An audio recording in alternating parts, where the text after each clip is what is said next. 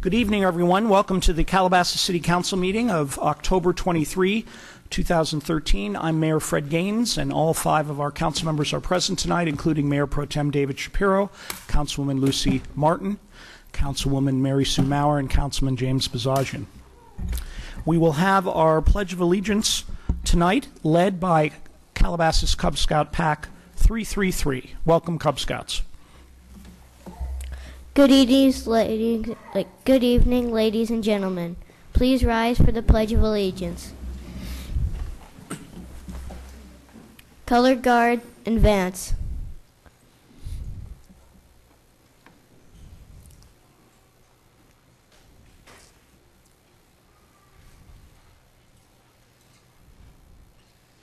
All those in uniform, please salute the flag. All those in civilian clothes, put your right hand over your heart. Ready, begin. I pledge allegiance to the flag of the United States of America and to the republic for which it stands, one nation, under God, indivisible, with liberty and justice for all. Color guard, post the colors.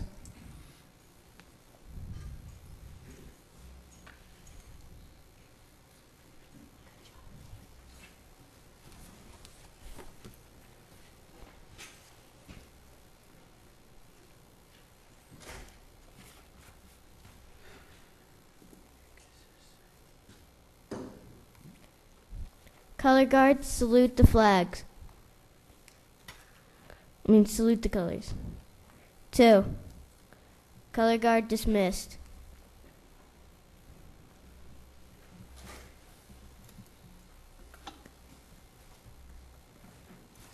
Please be seated.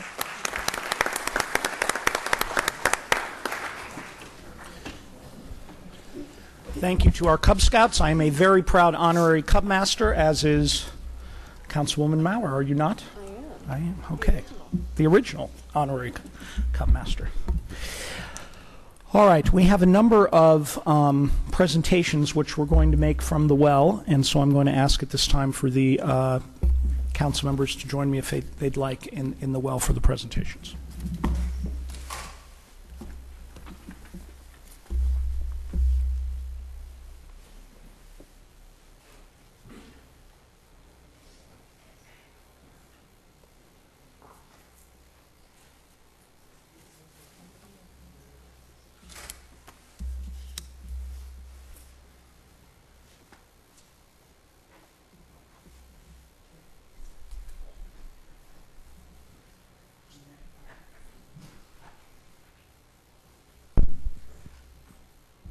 We have several. Hello? We have several adjourned memories tonight. Uh, not on our agenda tonight is, um, is David Brown, who we lost since our last meeting, our longest serving ever commissioner in the city, planning commissioner, a dear friend. And on, November, on our next meeting on November 13th, we'll have a ceremony uh, in honor or in memory of, of David. Uh, we have Robert Guthrie, of that family. My understanding is they're not here yet, so we're going to hold on to that until they get here. We lost one of our great. Yes. Thank you. We lost one of our great local Santa Monica Mountain leaders in this last time period, Linda Palmer. Uh, Linda was a Los Angeles County native. Uh, by the way, her husband and her husband Robert Palmer is here, husband of almost 50 years. Um, Linda was a Los Angeles County native, retired actress under the name of Linda Hutchins, and beloved life, wife of, of Boyd, his stage name, Bob's stage name. Uh, loving mother to Michael and John, dear grandmother. Uh, they were married 1964 in the Little Brown Church in the Valley on, uh, on Coldwater Canyon, right? Same church where, where, where, the Reagans were married, as I recall, the, as the story goes. Um, she became an Linda was an ardent open space and trails enthusiast, enthusiast on moving to the Santa Monica Mountains in 1974 with her family and her horse. She joined the Santa Monica Trails Council, became a member of the board of directors, worked on trails every chance she could, both physically and by meeting with land agencies and landowners. Linda was president of the Trails Council for 14 years, from 1981 to 1994, vice president for many years, and the first trail crew leader for the Saturday volunteer trail work parties, which are still going on if anyone wants to volunteer for, to help with the trails. Trails and horses, and, and of course her family were her passions. Some of her community accomplishments include she helped design and promote the Los Angeles County Trail Plan for the Santa Monica Mountains, designed Upper Stunt Road tra- High Trail, and with other volunteers helped to build it, appointed to the Santa Monica Mountains Conservancy Advisory Committee by the LA County Board of Supervisors, Uh, 1979 to 81, and reappointed in 1988 till 2010, serving 24 years. Chaired the Trails Subcommittee for the Advisory Committee of the Santa Monica Mountains Comprehensive Planning Commission, alternate on the Santa Monica Mountains National Recreation Area Advisory Commission, coordinated the 1984 feasibility study for the LA County portion of the Juan Bautista de Anza National Historic Trail, co-chaired ANZA Trail Plan Task Force to assist the National Park Service with route through the Los Angeles County area 1993-94, and attended at endless meetings of the Board of Supervisors, of the California Coastal Commission, of the Santa Monica Mountains, various Santa Monica Mountains agencies. She was truly a great, great leader uh, in setting up this incredible park system that is now such an important part of our uh, daily lives here in Calabasas and throughout the Santa Monica Mountains. I, I, there's a quote that I found from her that I, that I find uh, uh, beautiful to read. This is something that Linda said. The diversity and beauty of the natural world is our heritage, the network of life that supports and nurtures us. It is our responsibility to preserve it for future generations. So, with that, we remember Linda Palmer, and we have a certificate uh, for you, Bob, and we'll be adjourning our meeting tonight in her memory.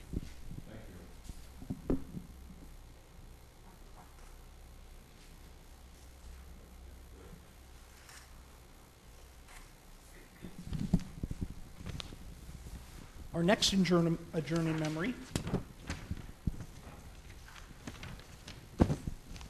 will be adjourning in memory tonight uh, in memory of Harold Howard, the father of our city attorney, Scott Howard.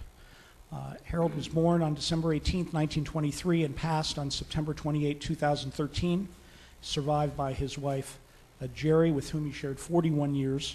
Also survived by three children Scott and his wife Julie, Deborah, her husband Jeff, uh, Cheryl, her husband Tim, and three children who came to him through his beloved wife Jerry, Marla, Tina, Arland, 12 grandchildren, and one great grandchild. Truly blessed. And uh, he loved sharing his life with his family and friends. Harold was known as a kind and compassionate man. His wisdom and unconditional love is his legacy to all that knew him. Uh, the condolences of our city to our city attorney and his family uh, in memory of ha- Harold Howard.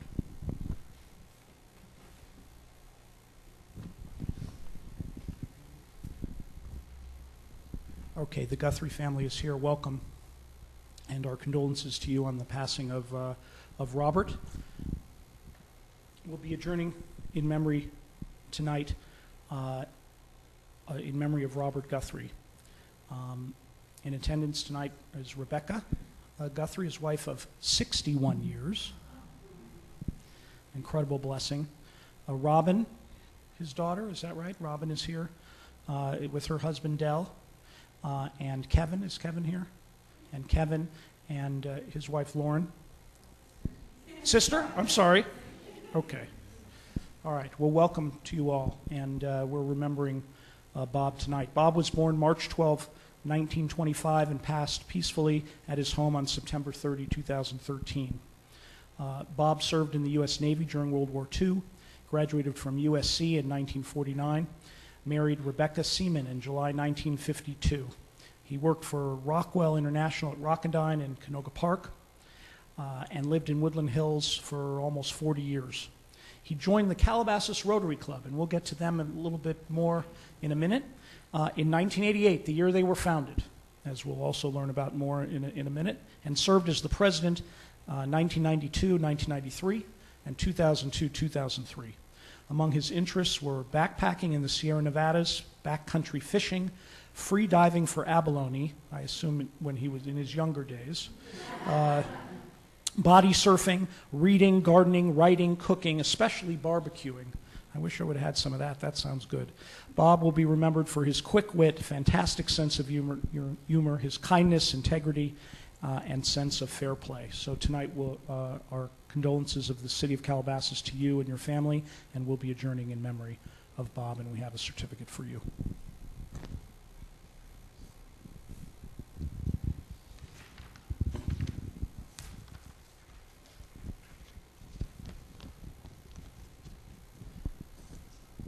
Okay, well, we can get to some happier things now.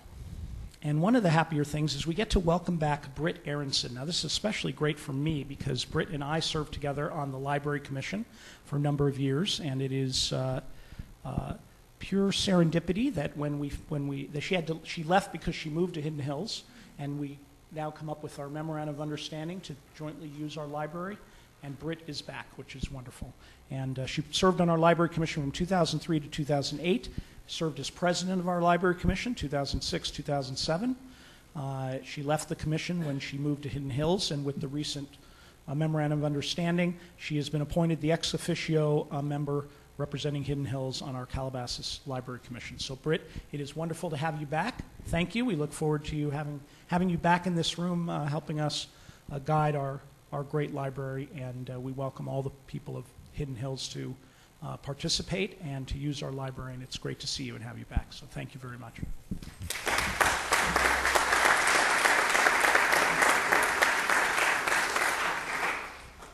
All right, we have a whole family of people that you don't hear much about because, uh, but they play a very important role in our community, and that is they organize and help run the ham radio operations and uh, provide that assist with our emergency services. And so we're going to do a recognition of Norm and Naomi Goodkin, uh, Mari Levinson, Brian and Daniel Goodkin for their volunteer work for the city. If they would come forward.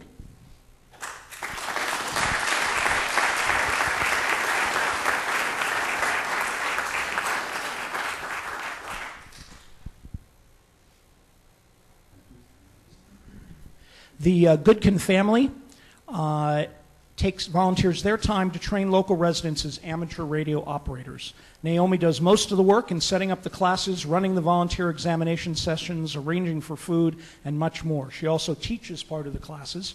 The Goodkin children, Mari, Brian, and Daniel, also assist in the administration of the exams. Uh, and as a birthday present to Norm this year, all three of them obtained their extra class licenses. So on behalf of the City Council and all the residents of the city, we thank you for your service, and we're very, very happy to recognize you. Uh, the ham radio operators are often not out in front in the public, but you're all here tonight, and we're glad to have you. So we, uh, you have some certificates, and we're going to take a, a photograph.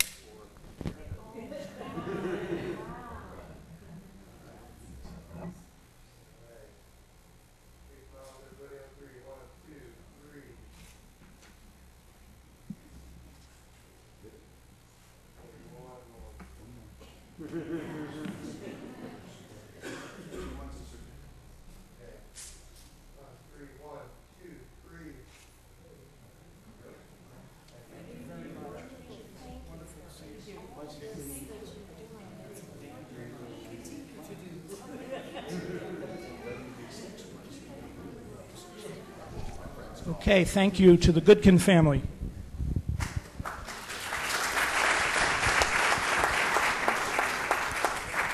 We have a very special presentation tonight. It's the 25th anniversary of our of the founding of our Calabasas Rotary Club, and I'm going to turn this over to our, our current, I think, only City Council Rotarian, soon to be uh, added to, I believe. But uh, but uh, Mary Sue Maurer, if you'll lead this part of our presentation. Happy to. I am a proud Rotarian. And it's funny, when I thought of the Rotary Club before I knew anything about it, with all due respect, I thought it was a bunch of old men that did good things. Um, and I was pretty much accurate, except in 1987, a woman challenged the all boy um, Rotarian Club and fought it, and it went all the way up to the Supreme Court where it was decided women should be allowed to be in the Rotary Club. And so I think starting in 1988 when the club was formed, um, and women started going and attending. And when I ask for all the Rotarians to come forward, I'll, I think you'll see what a tremendous diverse group that we have um, of equal men and women. And I'm so proud of them and so proud to be a Rotarian. 25 years of good work. And they're going to take a minute and tell you a little bit about what they do, both internationally, trying to eradicate polio with a major grant by the Gates Foundation, as well, in, as well as doing a lot of local things. And my favorite, which I think you'll be talking about tonight, is Neighbors in Need. The city gave them a grant to help families in crisis, Calabasas families. It's really a terrific effort. So there are social angels. Um, I'd like to call up now the current president, Una Erickson, to come up and say a few words at the podium and, and uh, introduce Manny and the rest of the club. Welcome. Mayor Gaines and uh, the city council members and the city staff. Um, thank you for welcoming us here tonight. The Rotary Club of Calabasas is committed to service above self and being a positive impact within the community. We are very grateful and honored to have been entrusted with the many projects and programs that you have entrusted us with. Um, I am so honored right now to introduce Manny Manuel Fernandez. He is a founding member of the Calabasas Rotary, and as we celebrate our 25th year, Manny is going to Say a few words. First of all, again, thank you so much for this recognition today. One of the things that is just really nice about the synergy is, of course, we formed the same time the city was forming. And in fact, some of that energy that was uh, in the local uh, community here that helped get the city of Calabasas rolling rolled over into us forming. And some of the early movers and shakers in the area, like the Washburns, Karen Foley, and all those people, they were instrumental in getting our club off the ground as well. So it's a very special relationship we have with the city, not just because we are in Calabasas and are the Rotary Club of Calabasas, but uh, we've been here since the same day you guys have. And so it's been a very, very wonderful experience. So to expound a little bit on some of the things that Mary Sue mentioned, Rotary is an international organization that has local chapters, and it's about community service both here and abroad. Locally, our signature event that everybody really knows us for is our senior Thanksgiving uh, luncheon that we do at the Sagebrush every year. So it's going to be our, what, 27th time doing it, coming up in November. We're going to have 400 plus seniors there, residents, no family to join it with. It's a great event. Um, more volunteers sometimes than attendees sometimes. It's so popular. Um, but this is one of the things we do. We're active with the high school, with the Interact Club at Calabasas, letting young people learn about what the whole purpose of being community oriented and service oriented are. Um, internationally, you heard about the polio program called Polio Pro- Plus. This is a program that started quite a long time ago to eradicate polio worldwide. And with the help of the Gates Foundation and major international push of clubs throughout the world, of which there are over 180,000 of them, we've been able to bring polio almost completely to be eradicated. Uh, Mary Sue mentioned a project that's very, very dear to us because it's so impactful in the city of Calabasas, which is both our Neighbors in Need and our city grants program. We've been able to help the Calabasas Meals on Wheels, uh, the Las Virgenes Future Foundation, and other local organizations here to do the great work that they do. And we are very, very grateful for all the support the city has given us to do that. So again, thank you for that very much. So that's a little bit about Rotary. And I think that we, we, would also like to present to you and all the other Rotarians in the audience. And are there any Rotarians from another chapter in the audience? I'm just curious. Oh, great, good. Let me just make mention of this. Rotary, we got our initial support by the Woodland Hills Rotary Club, and uh, some of their very uh, uh, accomplished members, Sherry Pollock and, uh, and Jay Saltzman, are here to uh, recognize us because we are their children of having gone forward. Because nothing personal, but at the time that we formed, you kind of mentioned what you thought Rotary was about. Well, they were kind of like that at that time, but we forgave them. Well, we'd like you to join us for a photo too. And while you're getting up, all of you, come, come now. We're going to So, present you with a, a, a proclamation in recognition of both your anniversary and the effort to eradicate polio. I'd like to just say that I had the pleasure of serving with Bob Guthrie on the Rotary Club, who we honored earlier, and he embodies everything that's wonderful about the Rotary Club.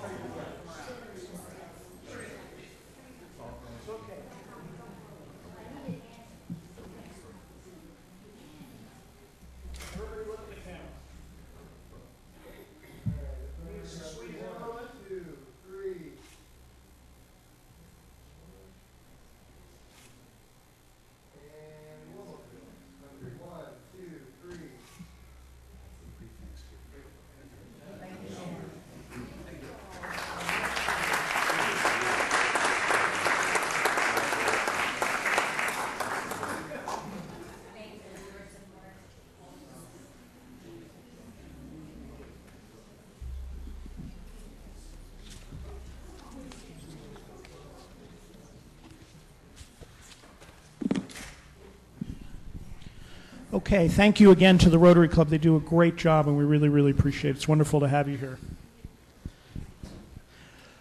Okay, I'm gonna I'm gonna go through. Uh, I'm gonna. Yes. Um, just hand them to one at a time. We are going to recognize our outgoing city commissioners. We have eight city commissions in Calabasas. They do an incredible job uh, in both decision making and advisory roles uh, in, in our city and went through the process after our uh, uh, city election earlier this year of, of making appointments, and several of our commissioners uh, went off. But I want to recognize all of the commissioners. A few of them are here, and the ones that are here I have at, at the end, and they'll come up and, and take a photo. So we have certificates of recognition for the great work of our uh, outgoing city commissioners, Liat Samuya, the Environmental Commission. George Weinstock served eight years on our Public Safety Commission. Uh, Melissa Olin, four years on our Traffic and Transportation Commission. Uh, Amber Jendine uh, was for uh, nine years on our Public Safety Commission, representing our SERP group. Is that right? Yeah. Does, did an incredible job. Richard Thompson on our Public Safety Commission. Kim Lamori, uh, five years on the Historic Preservation Commission. And then I think the commissioners, the outgoing commissioners that are here, Lynn Tracy. Lynn, would you come up? Uh, Lynn served for four years on our Environmental Commission, including as chair of the Environmental Commission. We greatly appreciate your service. We're going to take a photo. Keith Marks, who served on our Historic Preservation Commission and has moved on to our Traffic Commission. Is that right? Traffic and Transportation. And Victor Passeri is here. Victor was five years on our Traffic and Transportation Commission. Did an absolutely wonderful job.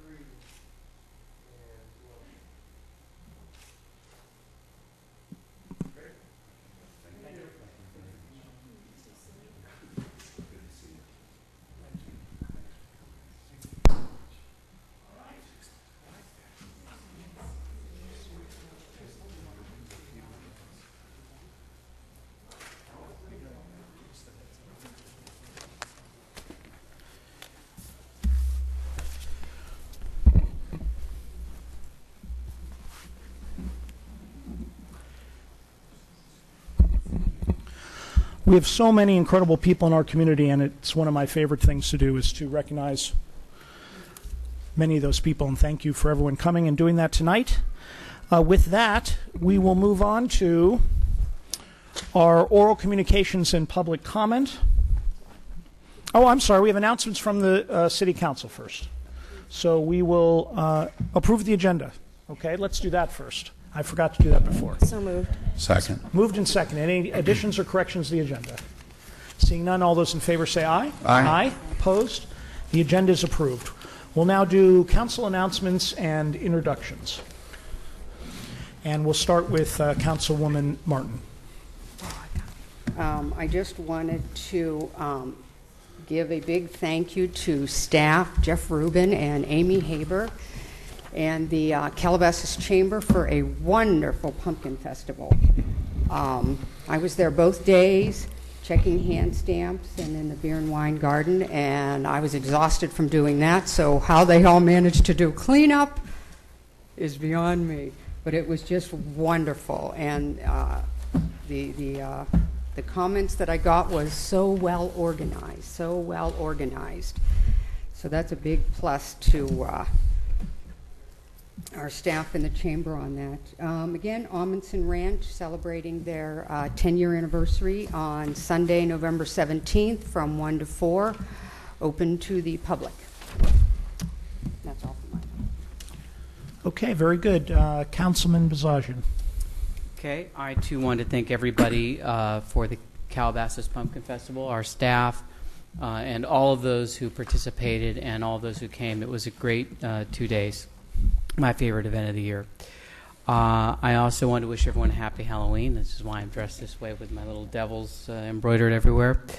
Uh, I don't normally dress like this for council meetings, but um, in, in that vein, I wanted to remind everybody that our annual trunk or treat event at the Agoura Hills Calabasas Community Center is actually on Halloween, Thursday, October 31st from 3 to 5 p.m. for kids, free admission to the public, and we have an open area where they can trick or treat. Um, various vendors come from the different businesses, and it's outdoors, and we have something indoors as well inside the community center. So 3 to 5 on Halloween. Um, please bring your kids. We had a great time last year. Thank you. Councilwoman Maurer. This is my favorite event of the year. We do it twice a year. It's the bulky item pickup. I'm She's- not kidding she's you. a party twice, girl. twice a year, you can put out the big stuff that's taking up all the room in your garage: furniture, mattresses, carpet, washer and dryer, and other kitchen appliances. Big stuff. And they'll come by at no charge and pick it up. This will happen on Saturday, October 26th, but you must make an appointment. This is for Calabasas residents only. And you call 800 675 1171. It's waste management, the people who haul our trash away. So call no later than noon on Friday, this Friday, and you can have all of this stuff removed. Thank you very much. Mayor Pro Tem Shapiro. Thank you. I, I also want to thank our city staff uh, and the Chamber of Commerce and everyone who came out for an, an incredible pumpkin festival. It was a lot of fun. The weather was just right, and uh, we can't ask for a better event. I also want to thank staff. We live in an amazing city. We are so lucky. I am so lucky to live here and to be part of this community. Sta- uh, uh, last in the last 10 days, there was two events put on, three events put on by staff and our city. Uh, the annual walk-up flu clinic, as it's now known, by thanks to Jim, Deborah, Sharon, all of staff. Uh, it was a great opportunity.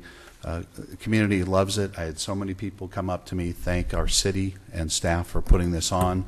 Free flu shots for those who need it. It gives them an opportunity to see their neighbors and visit. It is a, a an excellent event that was run very, very smoothly. There was one little girl, though, who was screaming, yelling, crying as loud as she could. It was scaring some of the other kids.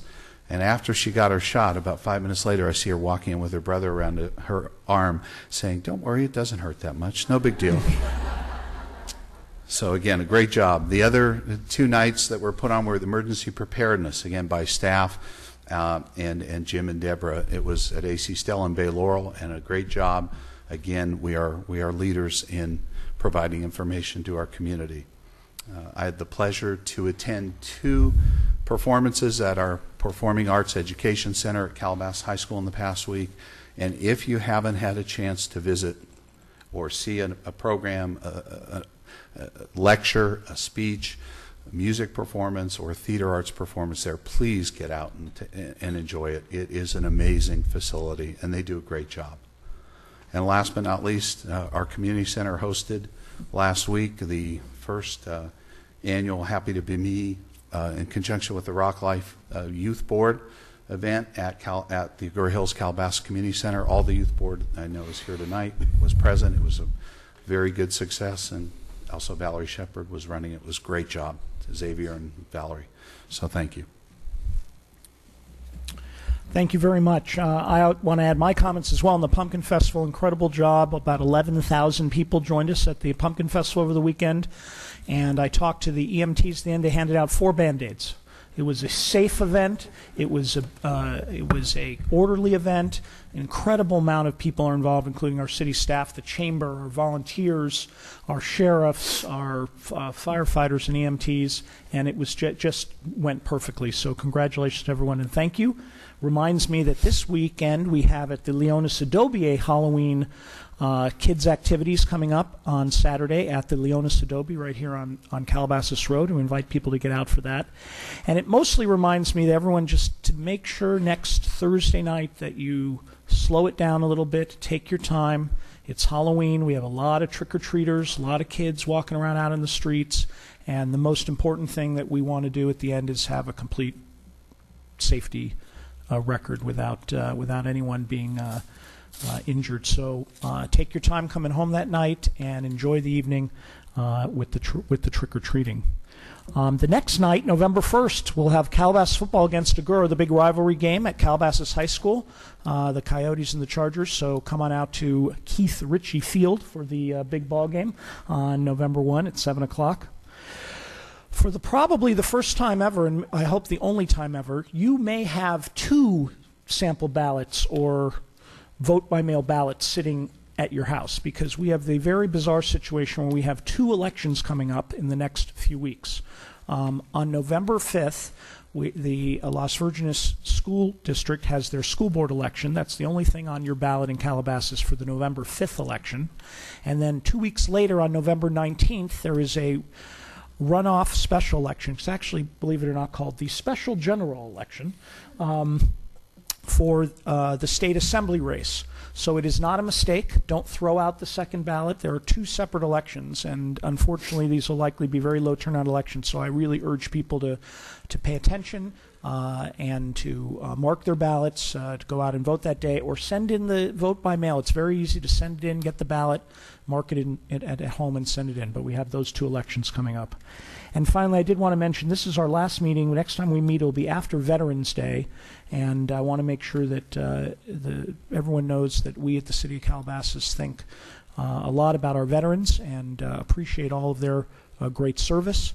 And we look forward to everyone having a good Veterans Day. Tomorrow, in my role as our representative for the San Fernando Valley Economic Alliance, I'll be attending the uh, Hire a Veteran uh, Job Fair, which is occurring at the Airtel Plaza Hotel at the Van Nuys Airport.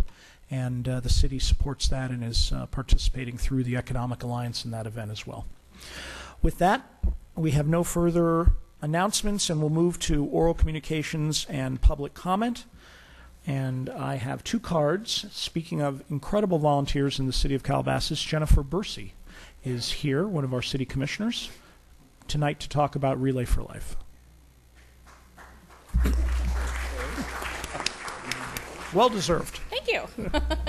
um, first off, I do also want to thank um, everybody that works on the Pumpkin Festival. I know what it is to put on a two day event, and it takes a lot of volunteers and a lot of dedication and a lot of planning. So kudos to everybody. I was out there both days as well, um, volunteering. So thank you to the city for putting that on. Um, so I came tonight just to um, remind everybody that we have our annual Relay for Life event coming up on May 17th. Um, but to um, let you guys know that the American Cancer Society turned 100 last May. So we are celebrating our 100th birthday and we'll be rounding that out um, at the end of the year in May. And some things that we've done over the past hundred um, years, we've gone from two, one in two survivors to two in three survivors. We have saved more than 400 lives per day. We um, champion mammography and pap smears. Um, this is a volunteer run organization, and we are going through some reorganization right now, so it is even more of a volunteer run organization. Um, we champion the no smoking in the workplace, and thank you to the city for continuing that on in other public places.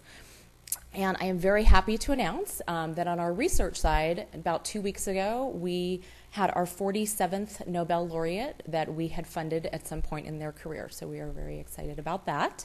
And um, anybody that has any questions about cancer or prevention, healthy eating, exercise, anything along those lines can call the 800 number. It's 1 800 ACS 2345 or go online to cancer.org. Um, our money that we raise through Relay for Life provides programs and services for both of those to keep our website up and running and have somebody at that call center 24 7.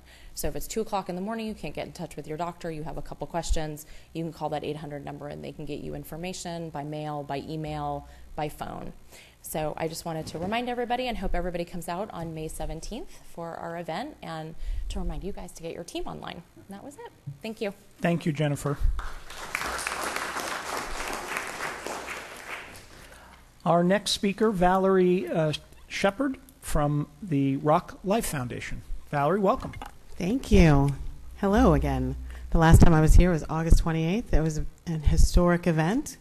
The proclamation to ban bullying was read into the record. We got to celebrate the declaring of September 7th as Rock Life Day. We got to um, celebrate the declaring of October as Anti Bullying Month here. So um, I was excited to be a part of that. And since then, there's a lot been going on. As David mentioned, um, we had our first um, program. The Happy to Be Me program was rolled out on on uh, October, I guess it was like last week, October 18th. And there have been other things, and we're very excited to announce one of the latest things. But I wanted to once again encourage and invite the City Council and all members of the city and the residents to really take heart and become involved with what we're doing at Rock Life. Anti bullying is a big issue, and um, we need the participation of everyone. It's been fabulous that there have been things going on where we've seen people actually walk the talk, and so we're really grateful. And one of the things that I want to share with you that's been going on is um, this launch, this marks the launch of our Rock Life public service announcements. I'm not sure if you knew that they were coming, but they're here. And so today marks the launch of a series of public service ads. And these are not your um, typical public service ads. I think of them as mini documentaries where um, we get to hear from students who've experienced bullying what it feels like to them, what it looks like on them, as them, and um, get to hear them talk about it in a big way. And our first one was sponsored by members of the community. And so I'd love to welcome up Desiree and Greg Zuckerman, who sponsored Samantha Shapiro.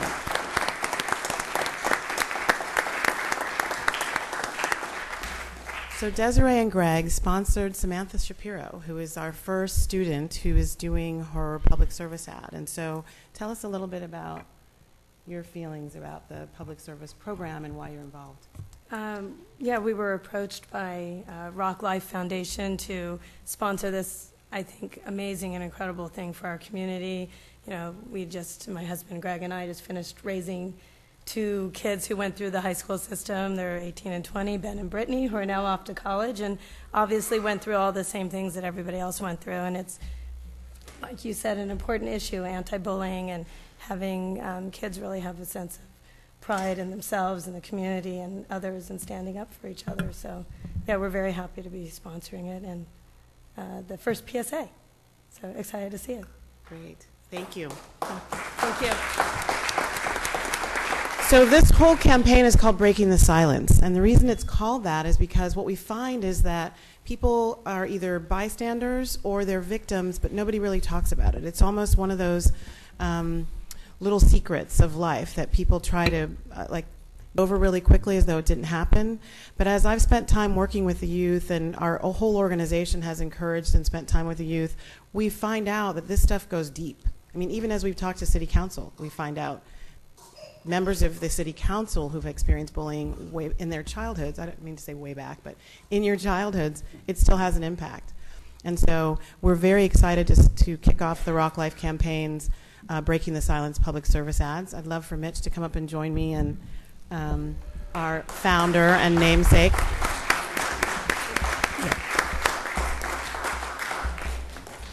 We'll be screening the Just- first one tomorrow start- night at it again. 5 p.m. on the website at mrocklife.com. Yeah, I would like to just say a, a, a few words. You know, we, we are really, truly excited. Um, you know, this is our first PSA, and uh, it's, it's airing at 5 o'clock on mrocklife.com. We just encourage the whole city, city of Agoura, city of Calabasas, to really kind of tune in and to see the support and see what these our youth board has been working on. And they've really been trying to save lives and help kids in their community. And I want, would like to bring our youth board up to show you that we've been growing daily. And uh, these kids have really been helping the community. Yes.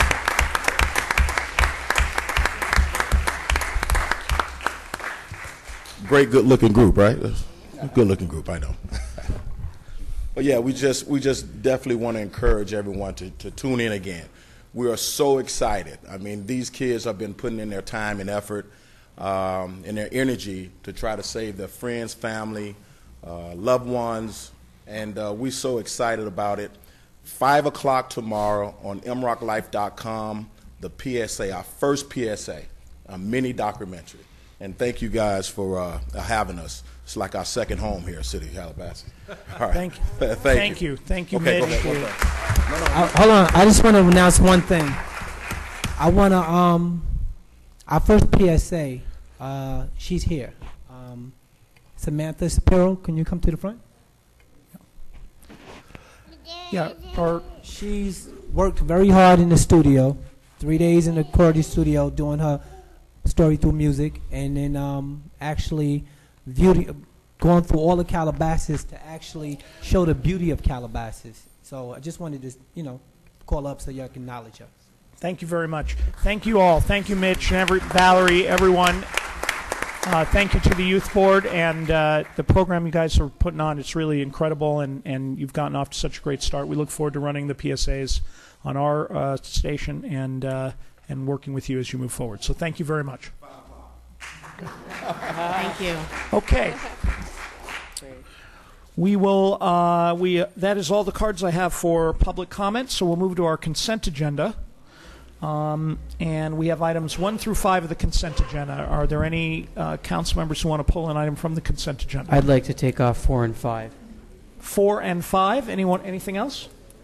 I was five. but- Okay. So items one, two, and three are before us on the consent agenda. Is there a motion? So moved. Second. It's been moved and seconded. Any discussion? All those in favor of adopting items one, two, three on the consent agenda, please say aye. Aye. Aye. Opposed? Those items are adopted. We'll move to item number four, resolution, adoption of resolution 2013-1392, approving the Quimby fee associated with the approved 60-unit senior condominium project at 26705 Malibu Hills Road. Is there a staff report? I just had a quick question. Oh, question. Yes, I go just ahead. had a quick question. The the uh, document, the appendices were very voluminous and extensive, and they were very interesting, actually. Um, and I noticed a law firm had put together the the appendices. I'm just, I'm hoping that it was the developer or the the project person who paid for this and not the city, because it was quite extensive and probably more than what I what we needed to do. And so that's number one. And number two, um, is this kind of report required in these cases? Because I don't remember in prior instances receiving this, this amount of detail in the reports. To answer your first question, the developer prepared and provided the report to us at, at their expense. Okay. Um, and to answer your second question, uh, we actually haven't had a project before where they've uh, received, asked for credit and received credit for um, spaces that they've provided within the property. So th- that's why you haven't seen it before. It is the first time. We actually only have two other projects that have paid the Quimby before, and that's New Millennium and uh, Shea Homes. And the process was slightly different, and they did not ask for any credit. They put, paid the full amount. Okay, and the staff recommendation in summary is, is, I mean, other than what you, I mean, I read the re- recommendation, but what is your, could you expand upon what, how you reached that conclusion? Uh, the conclusion um, regarding us offering them the credit for the the spaces. Well, as long as they meet the findings, which are that the spaces are being used for active recreation, then we're required to give them the credit for that. Okay. And we ask them for a list of um, activities and uses that would be occurring in those spaces, and um, they comply with the definition of active recreational use and therefore we do recommend that they receive credit for that. Okay, now I've been on the site there, and it's it's large, but it's not a huge pad for what they're doing with it. What happens if in the future they decide they're going to change the use of that recreational space within there? Do they then? I mean, do we monitor that? Are they required It's- to it- pay after the fact? It's written into their restrictions, the um, CC&Rs for the property, that they have to preserve those spaces for active recreational use. Okay. All right. Are there any other questions on this item? I have two questions. Um, the funds, it's being recommended that the funds go to two nearby parks. Do we know for what use? Uh, they, the um, community services director has not specified a use, but he has let us know that there are plenty of things that it could be used for. And, And- by approving this, are we committing to the funds going to those two sites? Is that part of the? Yeah, the, the, uh, the law s- does a radius around it, and the nearest facility is where they must go to. So they must go to De Anza. Then let me ask you my linked question related to the bike plan, plan that's coming up. Um, from what I can tell from the bike plan, it's all grants. Um, so could any of these funds be used for the vicinity around there to do some striping? I just wonder how flexible we are. Yeah, I, We could look into that. Um, it's, it, it's a possibility. I'm not 100% certain, but we can look into that. Yeah, the key thing is the, the funds have to be allocated within a geographic region pertinent to this site and not put in some other part of the city. Okay, so that's, that's, that's a yes. I I think, it, Mr. Mayor, members of council, I think it's a strong possible yes. You Just have to assess whether or not it, it meets the requirements of the Quimby Act and our code to, u- to utilize those funds to offset the loss of recreational opportunities caused by the development. So it's got to essentially favor those people that are there. I'll take that. Okay, are there any further questions on this item? Is there any discussion? Seeing none, is there a motion on item four? So moved. Second. It's been moved and seconded. All those in favor of the item say aye. Aye. Opposed? Five zero. Uh, The resolution carries.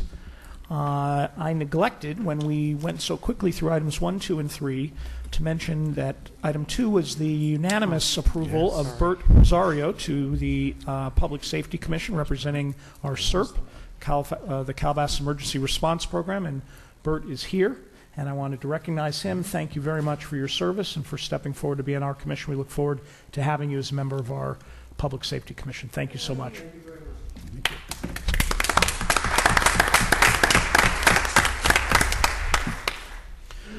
Okay, we'll go back to the uh, uh, item five, the last item that was pulled from the consent agenda. This is adoption of Resolution 2013-1391, approving a policy delegating authority to the city manager for acceptance of capital improvement programs, uh, program projects. Okay. And uh, uh, Councilman Bozajian pulled this item. Do you have a question? Well, uh, Councilor Martin did too. I don't want to monopolize if you want to go first. No, that's all right. You He- may he- ask the same one. Okay, here's here's my issue with this. Um, looking at the staff report, I understand what the bottom line recommendation is. Unfortunately, missing from the staff report are things that I would find pertinent to making the um, relevant to making the, the de- decision, namely, how many cities do this one way versus another way. What's the reason why 20 some odd years we do things one way and now we're being asked to do another way? Um, you know, I'm not opposed to this necessarily, but I'd have to have all that information before I made a decision. This is a very technical thing. It is not something that that flows, you know, really easily into the public discussion as to why it's being done one way or another. It's also something that if we change the way we do things in the code, that means that it, it post dates your service as well. So I, I trust you implicitly to do the right thing, and I would have no problem if I knew it was tied to a person. But I'm not sure I want to change a code and tie it to the job description without knowing all the details. So those are things I would like to have at hand before I made a final decision. The, the city attorney made this recommendation, and what it, what it was pretty much was, is the administrative closing of a contract so that claims and those kind of things get closed. And, and you see them coming to you all the time. There's never any discussion. It just says that the project's been completed and we're signing off on the project. If the council really doesn't wish to do this and wants to keep it at the council level, I really have no objection. This was to, to lessen a little bit of the agenda so that uh, uh, these basically ministerial things don't come to the council. But if there's any angst in this thing, we'll pull the item and it's, Well, the, it's, it's the not a big angst is deal. only informational, and I, Okay. I don't, I happen to think, just on instinct, this might be a council function that we should do, but I wouldn't know that without Mm-hmm. knowing um, what the other cities do, particularly the ones around here, I'd be, I'd be more interested in. Mr. Mayor, members of council, uh, Councilmember Bozajian, I can't speak for the cities around here. I can speak for certain cities, one which I, past life where I worked, and another surrounding it. It's either handled by the Public Works Director or City Engineer. They handle the notices of completion. One of the reasons for doing so on an expedited basis is that it starts the clock running for mechanics and other liens on the property. And because a council, which meets only twice a month, if a project is completed and all the punch list items are done and they're ready to go, it holds up payment to the contractor and it also allows them a little extra time if there's going to be claims to start that. Unfortunately, it doesn't start that clock running until you issue that notice of completion. So it, it does help to expedite that. It moves claims, if any there will be, a little faster. And again, from my experience, it's more of an administrative, ministerial function from department heads, uh, generally public works or city engineers. But I, I can't speak to cities that surround Calabasas. I have not done a survey. Well, I'd like to know, I mean, I would like to know that information before I vote on this. If I'm forced to vote tonight, I, I, I would vote no because I don't know the information and I would keep it the same until I did. I don't see any harm in waiting. And I'm just talking about the surrounding, you know, Agoura Hills, Cal, uh, Calabasas, Hidden Hills, Westlake Village. You know, that would make me feel a lot more comfortable if I knew the other cities were doing it. Um, but if, you know, if the rest of the council doesn't want to wait, I'll just vote no. Okay, are there any further, other questions or comments regarding this? Yes, I have some. Um, My concern was, I like this coming to council so that we know when projects end and the amount of uh, uh, money that it costs to do the project and if there were amendments. And I had, um, in the past, several questions um, on uh, different numbers uh, coming in. Um, So I, I feel that it's important that it still comes through council, and it's always been this way here, and, I- you know, uh, delaying um, for the, uh, the develop, getting paid and all that, it's just something that the city's always done, and I think it's important for uh, the residents to know that the improvement, you know, has been done and what the cost that it came in at. Um, So I'm uh, not for changing this um, over to city manager. I, I really think that this is something that council should be on top of and know what's coming and going. Okay, any further comments or questions on this? There's no urgency in voting on this tonight. Uh, I'm supportive of the item. I think that it takes an uh, an administrative matter, puts it in the proper place, and it, and it cuts off the time for liens and claims in a, in a much more timely fashion than having to come to the council. So uh, I think it's a good, solid recommendation, and uh, whether Agoura does it or doesn't do it has no bearing whatsoever on whether But- I but- think it's a good idea. If you knew that, uh, that no other city did it, I Well, mean, I know for a fact that other cities do it. I don't, I don't know what Agoura does, but. well, I mean, uh, LA probably doesn't do it. Uh, I mean, LA probably does it this way that we're, that you're recommending the change on. I mean, I can see some of the larger cities that being the case, where that not every project's in front of the council. But I'm talking about similarly situated cities. I mean, it's, is this changing, this changing the municipal code, basically? No, this is, a- this actually implements a policy. It's just a policy Yeah, it's a thing? resolution, does not, is not an Well, ordinance. what, what if, what if the, the uh, city manager um, could do this so that it could be timely done, people could get paid, le- the cutoff, the, uh, you know, start the statute of limitations for any cl- claims as quickly as possible, but was required to report to the council that the, c- at the next meeting that the contract had been completed and what the, uh, ult- the end payment was, situation was The was? problem I'm having is, again, I, i- it's not a question of trusting this city manager, but personnel change. And, you know, down the line, is the next city manager going to know that this is in place, or is he just going to see that he has the uh, authority to do it and just going to do it? I mean, I, I'd like to know what the other cities do, Fred. I don't think that's an unreasonable request. All we got was a, the pro side. I didn't get any con side, which, if there is any, I don't know that there is. And uh, again, with these staff reports, it's nice to have why we did it this way all these years. There might be a reason. We didn't get that reason. I didn't get anything about what other cities do. There's 481 other cities in this state. I mean, it's kind of important. I, I have no idea why we did it, do it the way that we do it in the city. I mean, other than that's the way that it was when I came here, this was recommended as a better way and something that offloads an administrative burden on the council. If the council wishes to do that, I can certainly find out what other cities do and, and, and do a survey of what cities uh, accept and at what level and all of that kind of stuff and bring it back to council. Just I a mean, re- regional survey of similar cities is all I'm asking for. All right, not- I, I have one councilman wants more information, one council member's against. Is there, uh, the other council members, do they want to indicate to me what, whether they want to go forward, or if not, we can go get additional information? It's- Just let me know what you're thinking. Well, I, I think you already indicated you're not in a hurry to vote on this, if I heard you correctly. No, I'm, I'm, I, since there's no urgency here and James would like some more information, I, um, I. Okay, I fine. Well, then let's be, indicate my spec- let's position be if you want. specific. We would like this to come back. We would like to know what the policy is in which cities, James. Go ahead and list what you want, just so we can be specific. You Agoura want Hills. LA? No, uh, Agoura Hills, Westlake Village, and Hidden Hills would be fine with me. All right.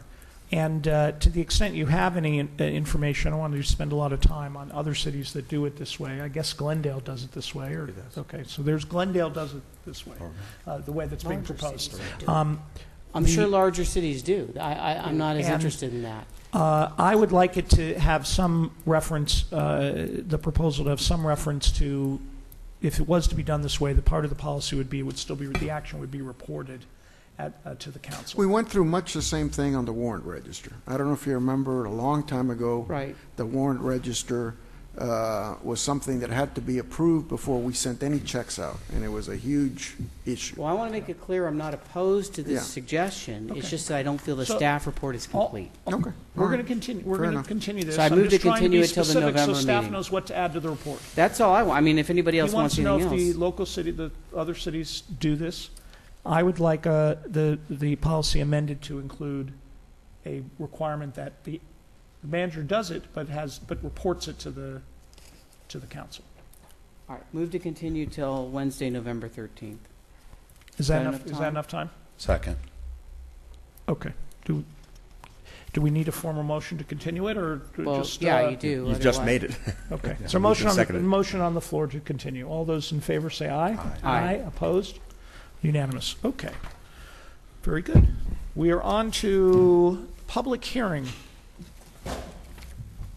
And I have a little script to read.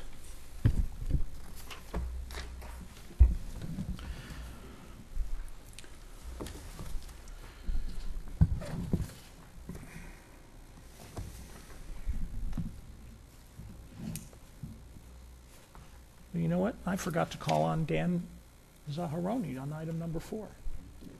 We passed his item. So he was in favor of the item and we passed it. So I apologize to you, Dan, if you're watching uh, at home or on the computer, but uh, sorry about that. Okay. Item number six, public hearing. This is a public hearing for consideration of the following matter consideration of resolution number 2013-1385 and ordinance 2013-307, request for a lot line adjustment, general plan amendment, and zone change. Applicant, Las Virgenes Municipal Water District. The project site is located at 4232 Las Virgenes Road within the Public Facilities PF zoning district and the Las Virgenes Road Scenic Corridor uh, SC area. And uh, under CEQA, the proposed project has been determined to qualify for one or more categorical exemptions. Has the proof of posting and publication been filed for this public hearing? It has, Mr. Mayor. No correspondence was received. Very good. This public hearing is now open. Are there any changes or additions to the staff report? No. There are No. No changes. There are none. All right. Any city council questions regarding the staff report on this matter? I have one. Mr. Mayor. Yes, go ahead. Thank you. uh, Just- Mayor Pro Tem Shapiro. Only question I had, the planning commission, what was the vote? I know it was It was recommended, uni- was it it was unanimous? unanimous, five zero. Thank you, that was it. I, my only question is: there someone from the water district here? Uh, Mr. John Zhao, representing the water district, is here. Formally, okay.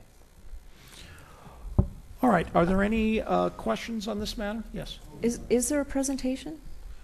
We staff has prepared a presentation. I believe you have a copy of it. Um, it contains no new information. But I, I think for the public watching Sure. TV, it's helpful.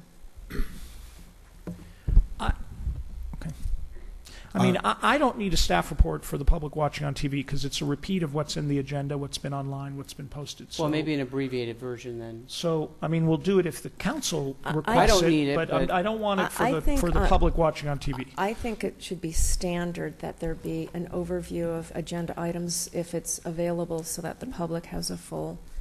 We actually grasp. are prepared to do that too, and we have about an eight slide, nine slide abbreviated version agree of with what was that. presented at the planning commission. We've totally been prepared to do that for you.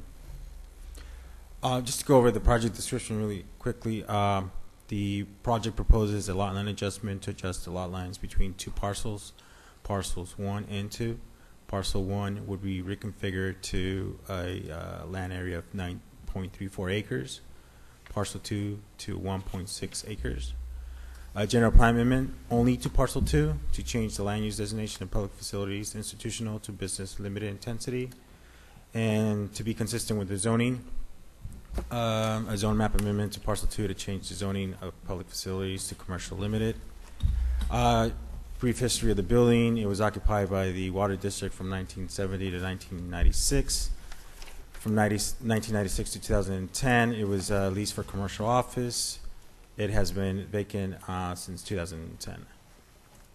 Uh, the project site encompasses the red outline, two parcels, parcel two, parcel one. Uh, currently, the lot line is the yellow line in the middle, and as you can see, uh, some of the buildings are built across that line. So one of the benefits of this line adjustment would be that it would clean that map issue. Uh, the green dashed line is the proposed new lot line configuration. Uh, the project site is bordered to the north by a 78-unit residential project, not yet constructed. Open space development restricted to the east and south, and residential multifamily to the west. The uh, proposed lot line, or map uh, encompasses the reconfigured parcels. Parcel one will contain all of the uh, facilities for the operations of the water district, and parcel number two will contain the uh, existing office building. Uh, Now, with the council, if it approves uh, all the requested entitlements, it would accomplish three things. A line adjustment to reconfigure parcel one and parcel two, a general plan amendment only to parcel two, and a zoning map amendment to be consistent with the general plan amendment and allow the office use. Again, the planning commission unanimously recommended approval on September 19th, 2013. Uh, The project is exempt from CEQA uh, pursuant to the uh, section cited on the staff report. Uh, The required findings for the general plan amendment and lot line adjustment are contained within resolution number 2013-1385, and the required findings for the zoning map amendment are contained within ordinance number 2013-307. Staff recommends that the council adopt resolution number 2013-1385 and ordinance number 2013-307 to approve file 130000165.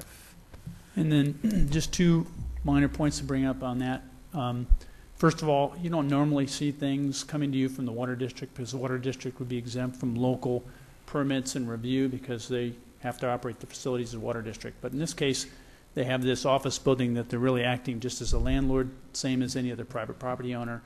When a district, school district included, for example, um, does something like that, then we, they are treated under the law the same as a private property owner, so that's why this item is before you.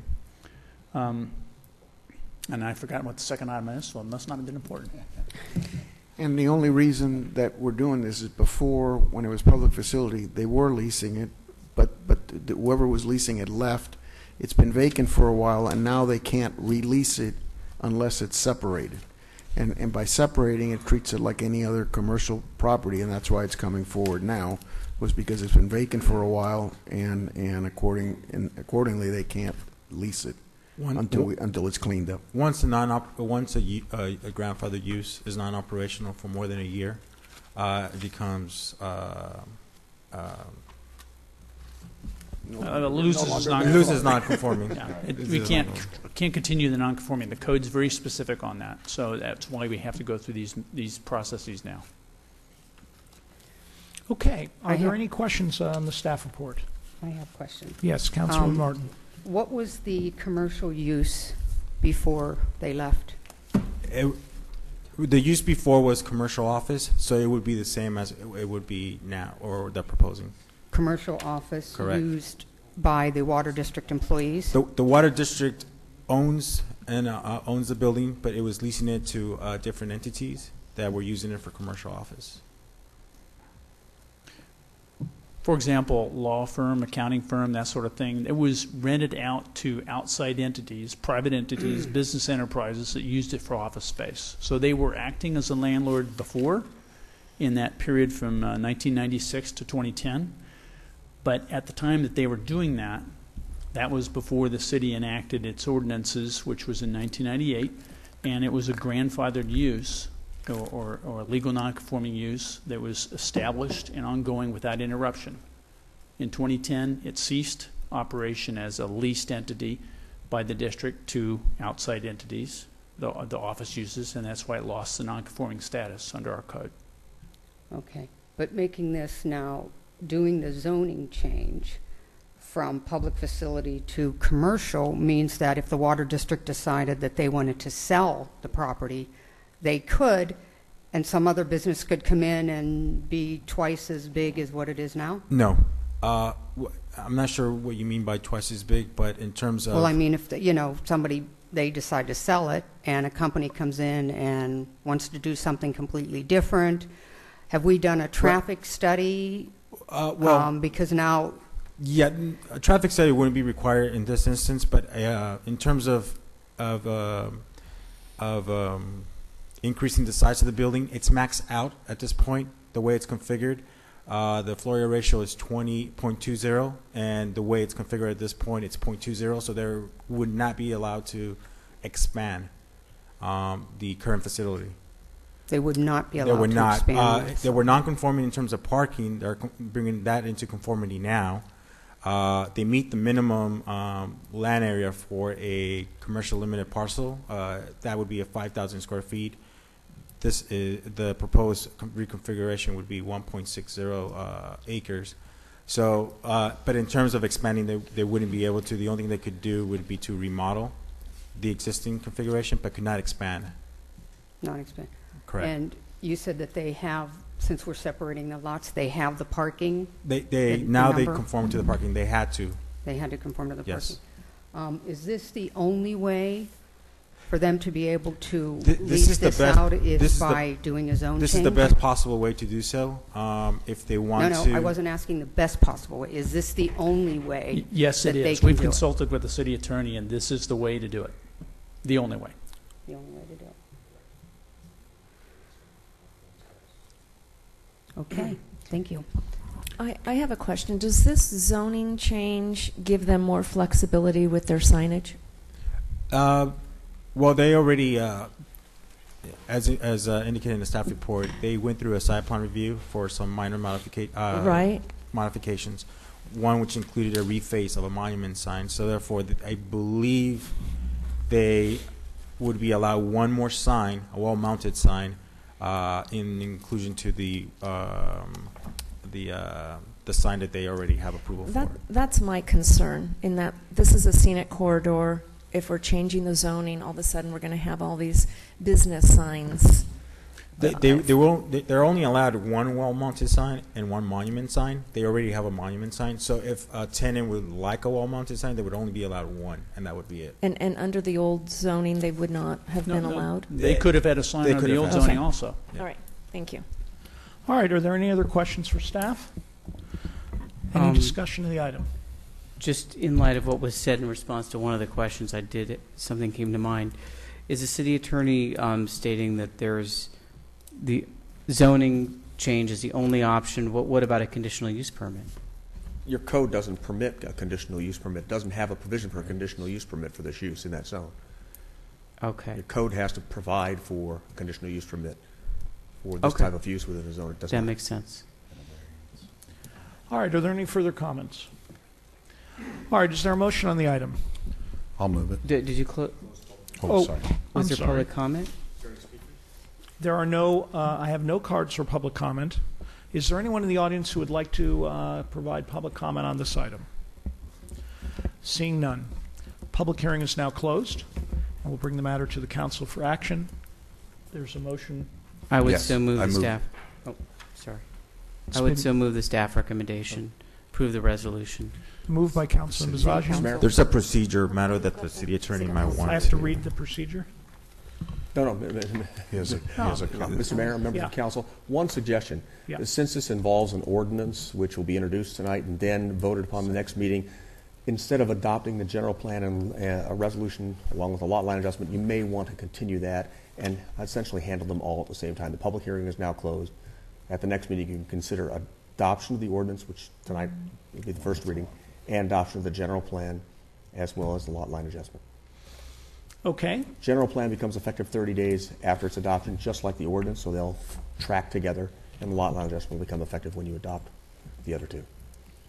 okay. So the So the recommendation would be, motion, the motion would be to introduce the ordinance at this time and continue the other two items to the next meeting. I would so move. it's been moved Second. and seconded. Any further discussion? Seeing none, all those in favor say aye. Aye. Opposed? That motion carries. Thank you very much. We will move to item seven. Uh, Adoption of resolution, according to our agenda, it's adoption of resolution of resolution. But I think it's only one of resolution. It's a special resolution. 2013-1389, approving the 2013 City of Calabasas pedestrian bicycle master plan. Do any of the council members want to move forward on this? This will take a little while, or do they want to take a break? Everyone wants to move forward? We'll move forward to the staff report. Okay. I think we are. We're going to take a 10-minute break at this point, and we'll come back to the bicycle plan. Thank you.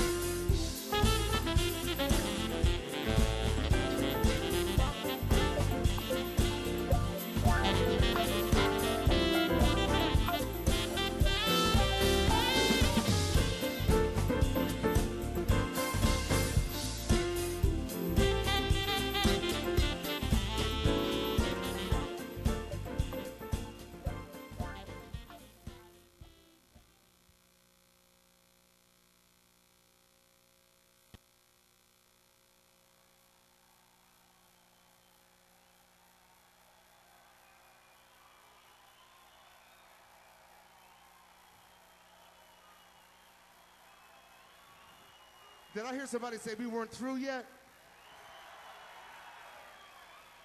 We haven't played enough music, huh? Is that it?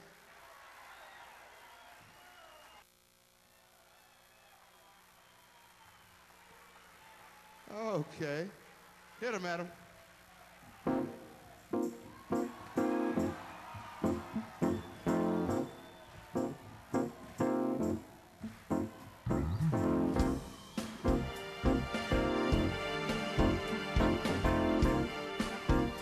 With you?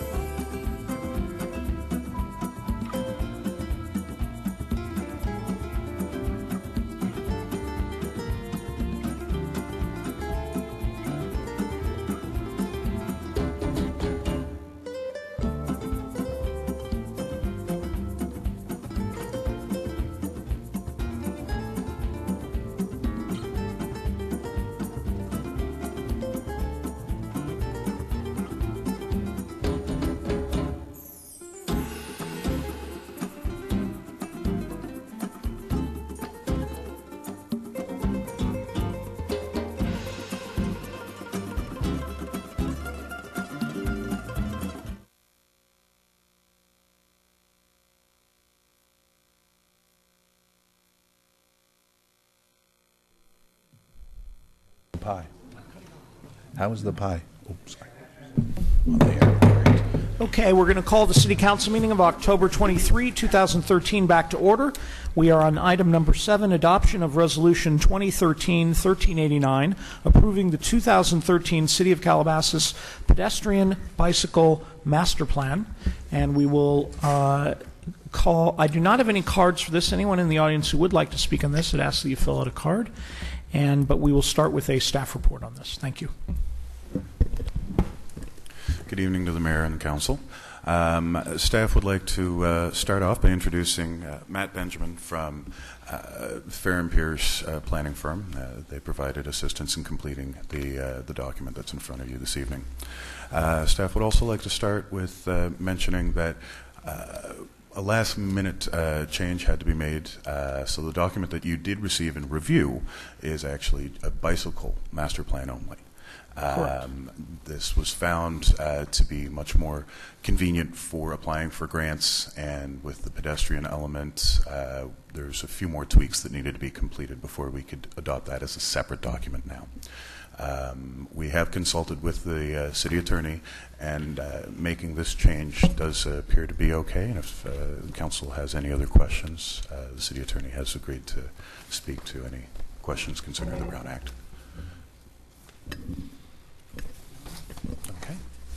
If, uh, if there is no questions, we do have a quick presentation on the, the master plan, how we developed it, where we're going with it, and uh, I'd be happy to start that for the council now.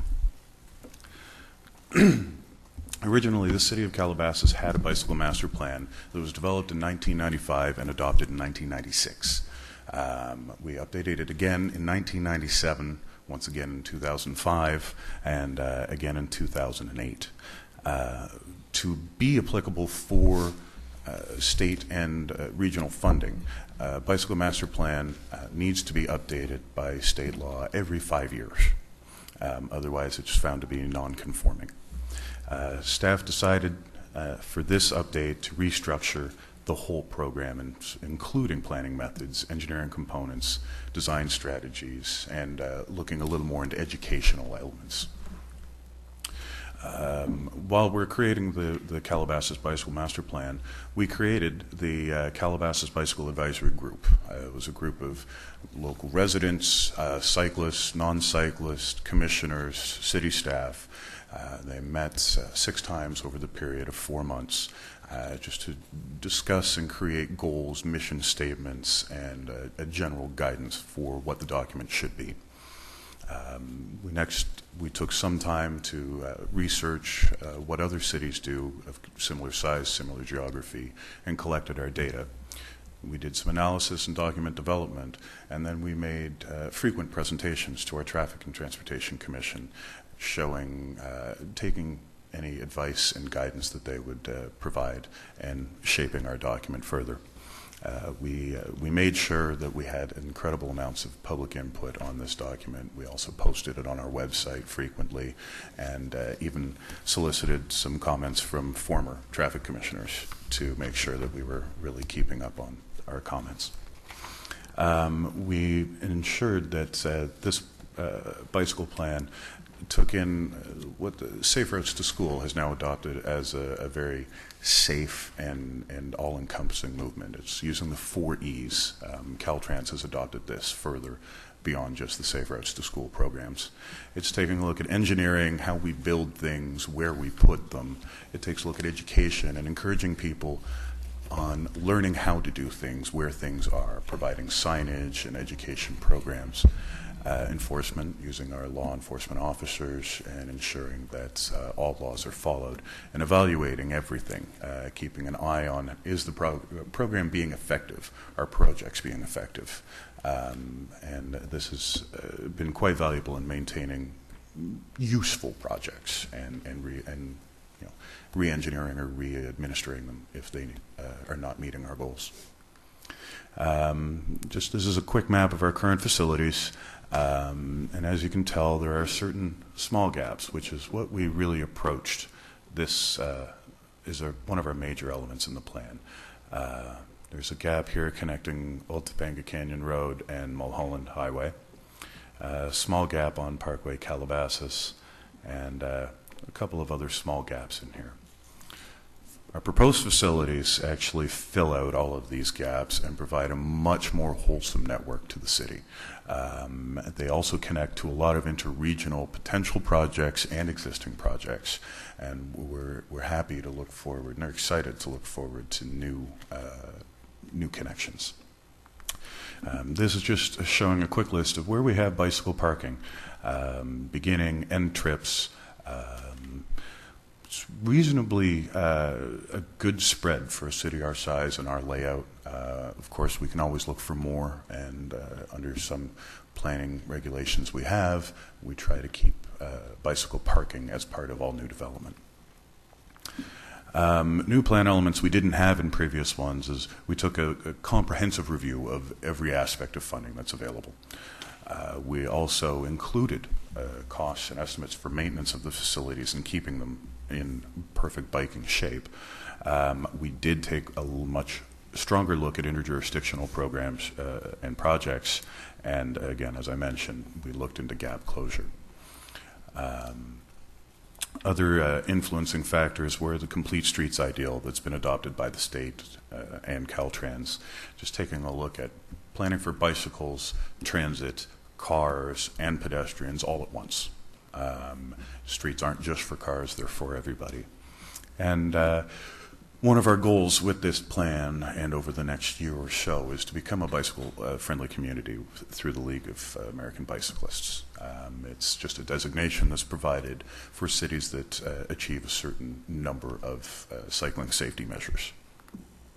Um, before I get into a recommended, uh, a quick recommended kickoff project list, just want to discuss that uh, this year in the 2013 call for projects, the city did actually receive funding uh, for a bicycle project. Um, and it is the closure gap on uh, Old Topanga Canyon Road and Mulholland Highway uh, near the Calabasas High School to install a Class 2 bicycle facility and sidewalks. Um, it was scored number six out of the projects, uh, which was a good ranking, and the city will receive, uh, in I believe 2015, $435,000 to work on the project.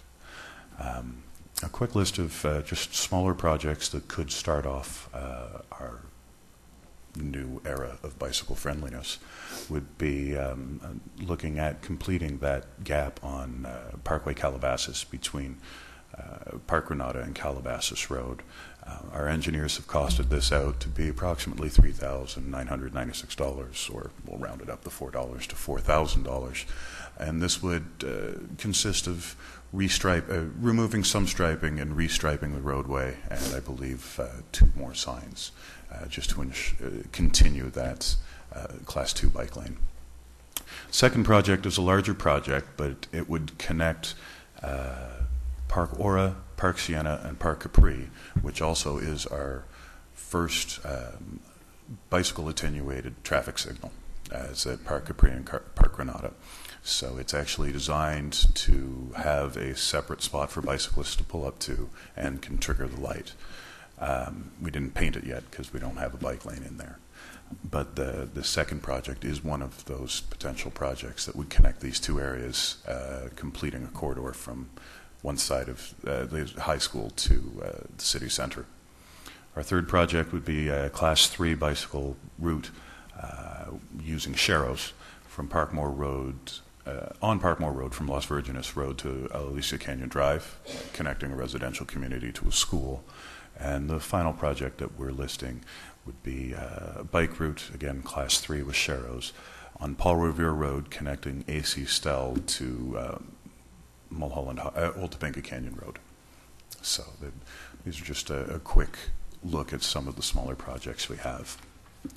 Um, Traffic and Transportation Commission uh, provided us review, they gave us comments, and they had requested that we seek the assistance of a uh, third party to review uh, and achieve, help achieve uh, compliance with Metro in a regional setting.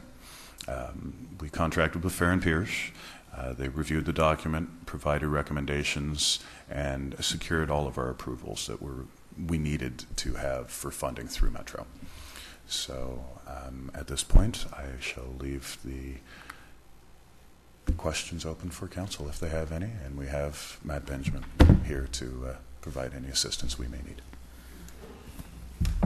Okay, I still have no public comments. I'll look in the audience. Is there anyone who wants to make public comment? I see none. We'll go to the council. Council, do you have questions or comments on the item? I have none. Councilman Bozajian. I have none. Oh, you have none, I'm sorry. Uh, Councilwoman Maurer. Um, can you go back to that kickoff list? I didn't remember seeing that in the report. You had a list of projects. These were listed, they're um, in, I I believe you got an enlarged version of uh, the project list. I'm looking at the, the list and it's A, B, C, E. It's the same, it's the same chart. You're seeing a small version of the chart he's Right, holding but, up. but he never, he never prioritized them before. This wasn't a, this was just a, a showing, a, a project number one. This was no prioritization or, this was just to, to show to. Oh, okay. Mm-hmm. Right. So, but it says recommended kickoff project list. So are these, if out of your whole list, these are the four that you would like to do first? As smaller projects, Right. just to, to Okay. roll out. These were I- the four we Yeah. identified that could be. I think, I think that's a good idea. It's really helpful. I wished it was in here, and I wish the public could have had a chance to take a look at that and chime in on that, too. Um, But I, I think that's a great list. Um, We didn't get a color version with all the color maps and the, and the trails. It was hard to, for me to see where the existing proposed, the filler, it was all black and white and gray. So I just want to make sure that when we post something on the web that it's the color version, because I couldn't see that. The Dropbox version was in color, but the, Yeah. the I- printed I- agenda was in black and white. Yeah. Is there anything else in the Dropbox that's different from what I have, other than the color? No. Okay. Um, do you know what kind of bicycle awareness public education program we have now, either on our website or on CTV? Right now, it's fairly limited. I know we have the sheriff's department has their program, um, and that was part of what we were pushing. That was part of what we were pushing to uh, include within our new bicycle master plan was to uh, promote more education and programs. I'd like to see us do something um, very proactive in that area. I get calls and feedback from bicyclists all the time that people don't know the etiquette when riding alongside bicyclists and and um, seem to get aggressive in their cars and because they don't know. So I would um, I know that you provided us with a host of educational links. So I would like to see something go up on our um, on CTV and the website, and consistently, not just sporadically, but maybe every spring when people are out riding. Since I've lived in Calabasas over 15 years, I have to say the number of bicyclists has absolutely, I mean, it's, it, it's unbelievable how many bicyclists we have. It's really exciting. So thank you for everything you've done to date to attract them. Um, there wasn't anything in the report about Pedalers Fork. And I, I would have thought in the section on support programs or linkaging with different organizations that we might look at some way to connect with them. So there's just a suggestion for you. And then we updated it last in 2008. It's five years from now. When is the next update? That was a long gap. Yeah, we, we actually made it all the way to the end of the five years. So the next one would be, uh, uh, the next mandatory one would be 2018. Um, but we Okay. can we can do an updated version uh, at the council's choice. We can also review uh, on a more frequent basis. So every two years, do it just a small I just update. think because we're in such a, um, and not just here in Calabasas, everywhere, a heightened um, use of bikes, not only recreationally, but it'd be nice to see people start riding to work. I can't think of one person that rides to work except Tom. Where do you ride from, Tom? Thousand Oaks? From Thousand Oaks to Calabasas. Um, and then my last comment is Mureau Road. I get a lot of comments from bicyclists, and I know we made some improvements, but any other ideas, or can we get the signs back? Anything Robert, anyone? Well, that area is not under my jurisdiction or authority. The permit that I had, we have done as much as improvement we can, turn it over to county, and it is under county's jurisdiction. We've been communicating with them. We are willing to support them for grant writing. We are willing even to write a grant to do additional improvement and do the signs. Um, I'm hoping within six months to come back to council with the grants that I'm looking forward to get. That's why we have expert here. The master plan is reviewed by those, and it gives us a better chance of receiving direct grant for bicycle facility through state, not metro. Metro, we already got our close to half a million. I'm going after state funding. I'm looking at about million dollar grant to accomplish most of the project in hand. And then last comment, after we approve this tonight, which I'm assuming we will, what happens next? Uh, Aside from going after grants, what's the plan for public outreach and anything else? And there's a lot in this plan. The, the, the plan would be to actually begin uh, some of the programs that we have outlined in the, in the master plan. So uh, some of that would try to be uh, putting together some PSAs um, for uh, CTV, uh, putting on some web postings, and starting the education process really early on while we're working on getting grants. I'd like to see some kind of annual update. I don't know how the rest of the council feels. Just a general two-minute presentation on, on the progress being made every year, because this is great. This is a great roadmap. And nice work, everyone. Thank you. Now, Robert, just on the, just to uh, put the period on the sentence, uh, part of this thing is, is a strategy to wrap things together so that we can get money from sources that are devoted to bike uh, projects so that we don't use the city's general fund. That doesn't preclude, like, for example, your Project One, uh, which is if we resurfaced Calabasas Road, uh, Parkway Calabasas, that when we resurface uh, Parkway Calabasas, and we're going to restripe it anyway, that we res- restripe it along the lines that supports what, what you're doing there. That is correct. That's exactly what Ryan reported. When we were building the new signal, we took into consideration bicycle push button and bicycle uh, detective to have only bicycles approaching that intersection will get a green light. So you're correct. Uh, we have on the list of future CIP project that if you can restripe based on resurfacing Black Street, all these stripings are a part of the future plan now that is adopted. Okay, com their comments. Councilwoman Norton. Um, I have some questions. Um, The uh, Bicycle Advisory Group, uh, you said you had six meetings with them. Um, Did, did they see this final report and approve it as well? They uh, were emailed all a copy of the report. Um, I did not receive any uh, comments in uh, positive or negative light. Um, so we, we did attempt to contact them a couple of times. um, So you on- didn't have a No a further meeting? comment from them. You didn't have a meeting? No, to- uh, we haven't had a meeting this year with them. They have, they've had opportunities to read the document, but they provided input at the beginning. Okay, but they weren't, were they all given the final documents? Well, to the approve or document disapprove? was created based on their input about two years ago. The way it works, the advisory committee get together, and that's why we redid the entire document based on their input. And uh, when that input was finalized, so their job was over. Then after that, this was continuously presented to Traffic Transportation Commission, not only for the commission input, for the public and anybody else, because advisory committee was done with their task. Wow. Okay, I would have liked to have, since, you know, we went to the efforts of putting the committee together, and those were the bicyclists. I don't know how many on our Traffic and Transportation Commission are actually bicyclists. Um, But it would have been nice to continue this with them and have them, you know, have you meet with them to say, you know, do you have any input on this final, as opposed to just going to the Traffic and Transportation Well, Commission? I agree Since- with you. My understanding is before last meeting, the Traffic Transportation Commission, this document was emailed to them and requested for any input or final comments, and we did not receive a- any comment, so the assumption is the document was satisfactory.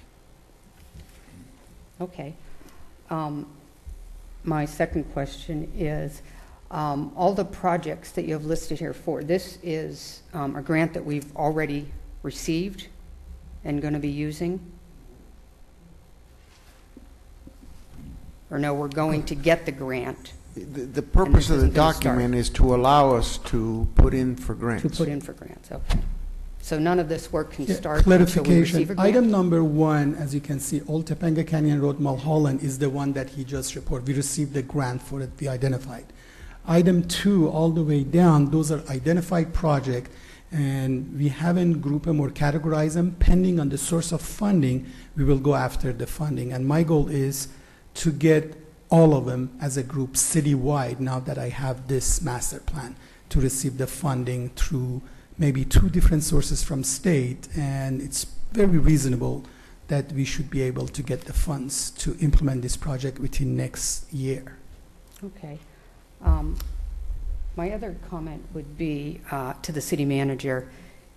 Um, Is there a way of make, of having the uh, city attorney review these in advance so that we don't have amendments or changes sitting up here at the dais that really the public hasn't seen, the public doesn't know about? You know, we got the colored version up here at the desk with all your little things, but not in the book, and this has kind of happened several times.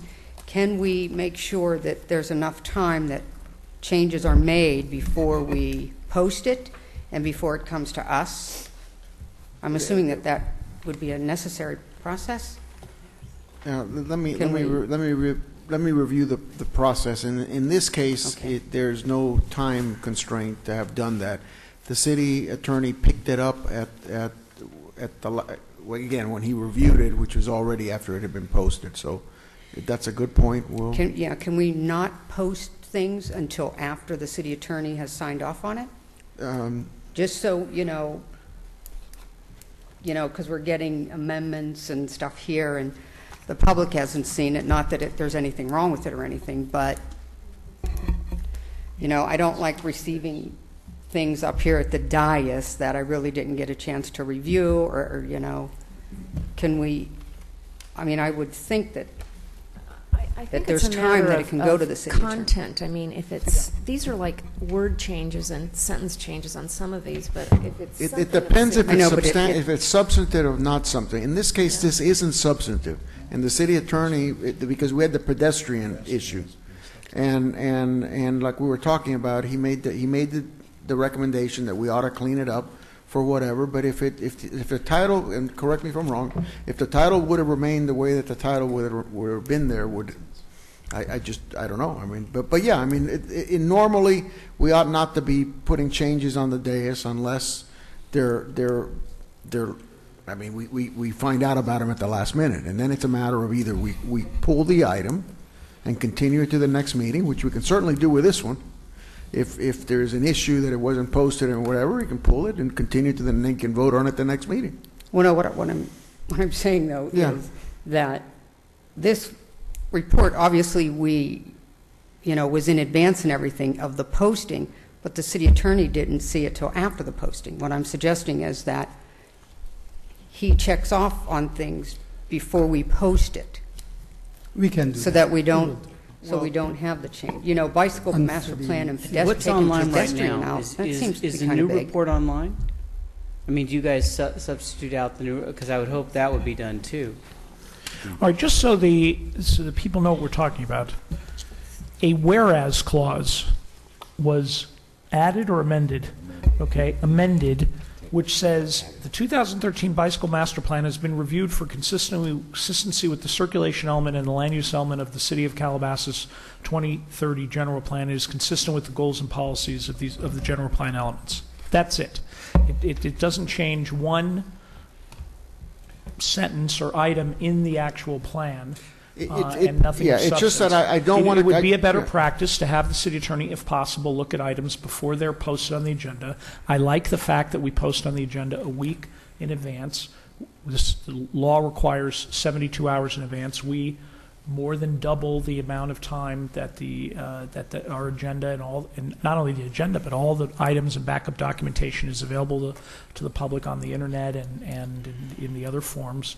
Um, and And- it clearly would be better practice. However, I also don't want to preclude corrections being made so, uh, of, of- of this nature so that the council can act uh, and not have to continue items when there's a simple correction or, or you know, uh, which, which we have here. So I think in this case, it's, um, it's, you know, it's completely understandable and appropriate to uh, correct one sentence in a whereas clause so that we can take action if we want to do so and not have put the item over. And, and that's why I'm a little bit hesitant to say yes, because the way that we work to try to get the agenda out seven days in advance and have it posted and have it in everybody's hand, the, the staff works with the city attorney as they're developing the staff report. And sometimes there are mistakes that are made. I mean, and, and in this case, there was a mistake that was made when it was, when it was done. Now, when it comes forward, uh, then I approve the staff report and it goes forward. But the city attorney doesn't approve staff reports, I do. And so it's, if it's my error, it's my error on this thing, but it was, it was, it was, when the city attorney came in and saw it, and I think it was today, right, you did a. Monday. Monday, you did a, you did a, uh, a, a preview of it, then that, that's when he spotted this thing, he said, look, for belt and suspender purposes and for everything else, it's important that we add that, and that's why we did it. Okay. I'm going to ask that we maybe get back to comments about the plan. Um, Are there any further comments on the plan? Uh, Mayor Pro Tem Shapiro. Thank you. First of all, it's an excellent report. I appreciate it, uh, and especially the expert report, which I did spend uh, quite a bit of time going through. So I, I had one comment. I agree with uh, Council, Councilman, Councilwoman Maurer um, uh, on the fact that it's important we educate the public on safety for bicyclists and, and the rights of those riding. I also think at the same time, in what I've witnessed as well as what I've received information from members of our community, that we educate the bicyclists on rules of the road and on safety in the community, especially those areas, at least uh, some areas where, where riders cut through communities and come down very fast through streets, um, not Justin Bieber fast, but very fast and potentially dangerous to uh, to uh, kids walking or, or adults. So I think it works both ways. So I think that's very important. I agree with that thought. Uh, also, in, in looking at table 3.1, I notice Calabasas is very low in both the walking and bicycling areas, as well as driving alone and public transportation as far as uh, usage. I'd like to see what we could do going forward to increase those types of things. We obviously just had the International Walk to School Day, uh, and we're now proceeding with the bicycle uh, master plan. Maybe we can do something with the walking master plan going forward as well, and trails, which I know we talked about. And all the funds, if I read correctly, uh, the current 495 or 400 and something will come from Metro, that, that grant, and then proceeding forward other grants at this at this time, other than the four items or three items that we have in front of us that may be part of resurfacing and and uh, c- funds that come from the city. Correct. Whatever comes first. If we have a grant for that restriping and we have resurfacing, we can use the grant for the restriping too. But the goal is to go after grants, and uh, you have my commitments. The grant is due January 15. That's why we separated pedestrian and bicyclists. There is new source of funding for bicycle projects that I have a good chance to apply and hopefully be successful. Great. Thank you, and I'm all for the amended uh, resolution. Okay, thank you very much. I add my um, positive comments on the report. I think it's very important. It's something that we do need to move forward on. Uh, my, I, I, I'm balancing. I'm trying to get uh, uh, get to the right balance between waiting to get grants and moving forward to do some of these projects. For example, the projects that are on your recommended list or some of the projects that were the lower cost projects, I was looking, going, okay, so you got $30,000 worth of projects, so we just go do them. Um, and I would normally say yes, although, and then you tell me that we're months away from getting grants. If we're months away from getting grants, uh, then yes, let's try to get grants and save the general fund money. If we're more than that, if we're you know years away, then I'm then I'm willing to in the you know for some of these projects, not for the six-figure projects, but for the uh, you know, the four and five figure projects to do some of them. Um, uh, so help me through what you think is, uh, you know, how to balance uh, that um, and what you really think the timing is on being able to proceed with some of these, um, some of these recommended projects. I do not have exact dates of when the state will announce successful projects. We know the deadline is mid-January of 2014. Typically, it takes about a month or two months to respond back or earmark the funding for certain jurisdiction. If you allow me till March, as it was requested, I would like to report back how successful we are on the grant funding, what are the opportunities, and start working with Metro on the grant that we have and we can advance that project to then get refunded on that project. So I believe by March I can report back to council where are we, how successful is our grant writing, and if I need help or advice, we can uh, continue this uh, funding purpose for the Identify project by March of 2014. And, and that puts us in the loop for, for uh, putting it in the budget for, for the next year. Now, it, it, it isn't to say that if the council today wanted to do these four projects, Right. that we couldn't get it done and just do them. Right. Uh, It, it, it, because, because there, there is developer impact money and there's, there's, that doesn't affect the general fund that you can do that with. The problem is, is that if there's money out there that we can get, then let's try to get it rather than using money that we currently have that can go to, to, to other things. That, that's the. Right. Well, and, and along those lines, so you had asked, um, um, Councilwoman Maurer had mentioned possibly coming back in a year. I'd like to come back sooner than that, like maybe in six months, and report to us on where we are realistically in terms of getting grants, or are these things we should put into the budget for next year, um, so that we can get them done sooner. And like, like I said, I have a tolerance to do it over six months to a year. If you told me it's going to be longer than that, then I'd start to say, let's, let's pay for at least some of these smaller things, Right. these, some of these connector projects that can help um, uh, tie these things up. Great So- idea. We will be back within six months. Okay. Um, you know, with that, I, I, you know, I support this. Do you, Mary Sue, do you ride your bike up the hill?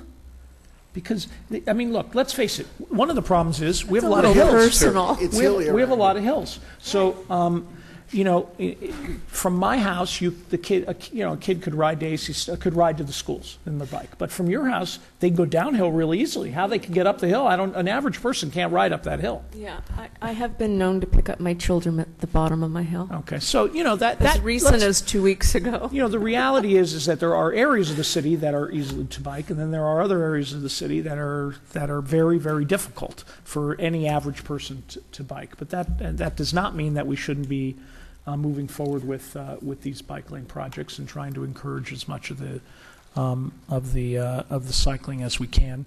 It's, you know, you go to city, my daughter went to, um, University of Colorado Boulder, which has probably one of the most incredible bike, um, you know, infrastructures I've ever seen.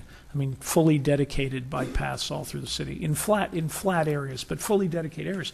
And, but you think about trying to do that in our city, and it's a very difficult thing. I mean, the the acquisition of the property, we're talking into seven figures, you know, maybe eight figures.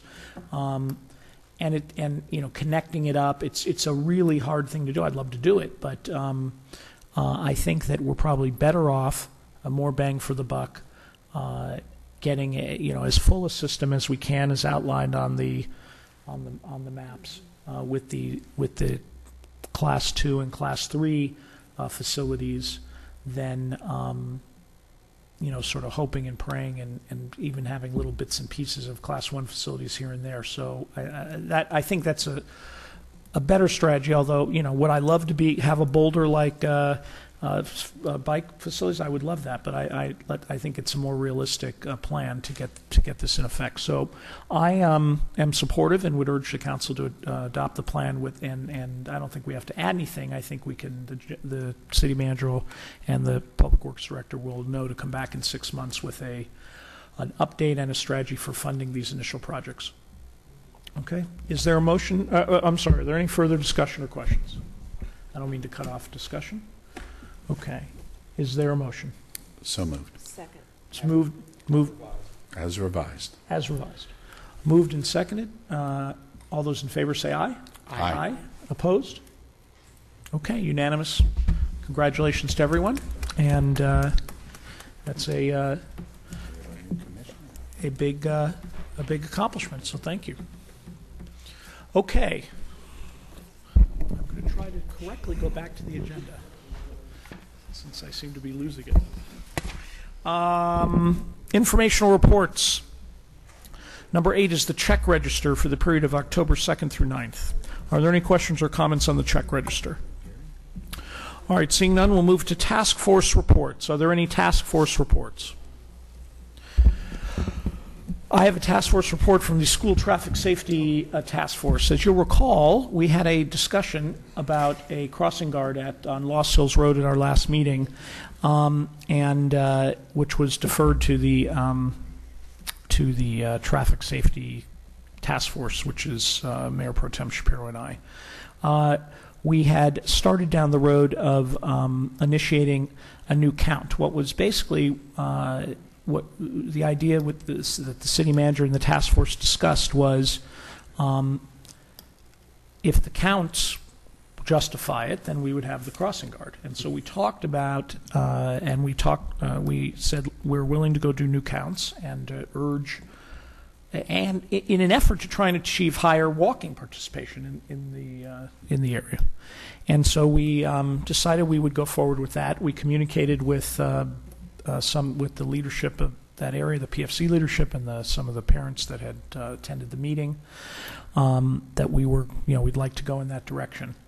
Uh, things got a little out of control. There was a, a let's call it a misunderstanding that uh, led to people um, wanting to uh, uh, bring people out to walk for counts that weren't really from the neighborhood or that weren't going to be regular walkers on a regular basis um, and involve groups and other things. And, it, and so we decided uh, that uh, it would be appropriate to slow that down to be to clarify that what we're what we want to see happen is we want to see um, uh, the parents, the PFC, others to rec- recruit more walkers from the neighborhood and bring those counts up, and then we'll do counts. So we are going to go out and do additional counts. We didn't do them immediately in the first week. We're going to do them uh, over the course of the next few weeks or month and see if we can't get those. Uh, you know, if those numbers can't come up, if they come up to the to the criteria, then it meets the criteria and it's it's meets our ordinance and, and it'll uh, it'll go forward. So that's where we are with that, and we'll continue to follow up with that, and we'll also discuss it at the next school trats, uh, uh, school uh, area traffic safety committee, um, which is coming up uh, shortly. Actually, I have an addendum to your report. Yes.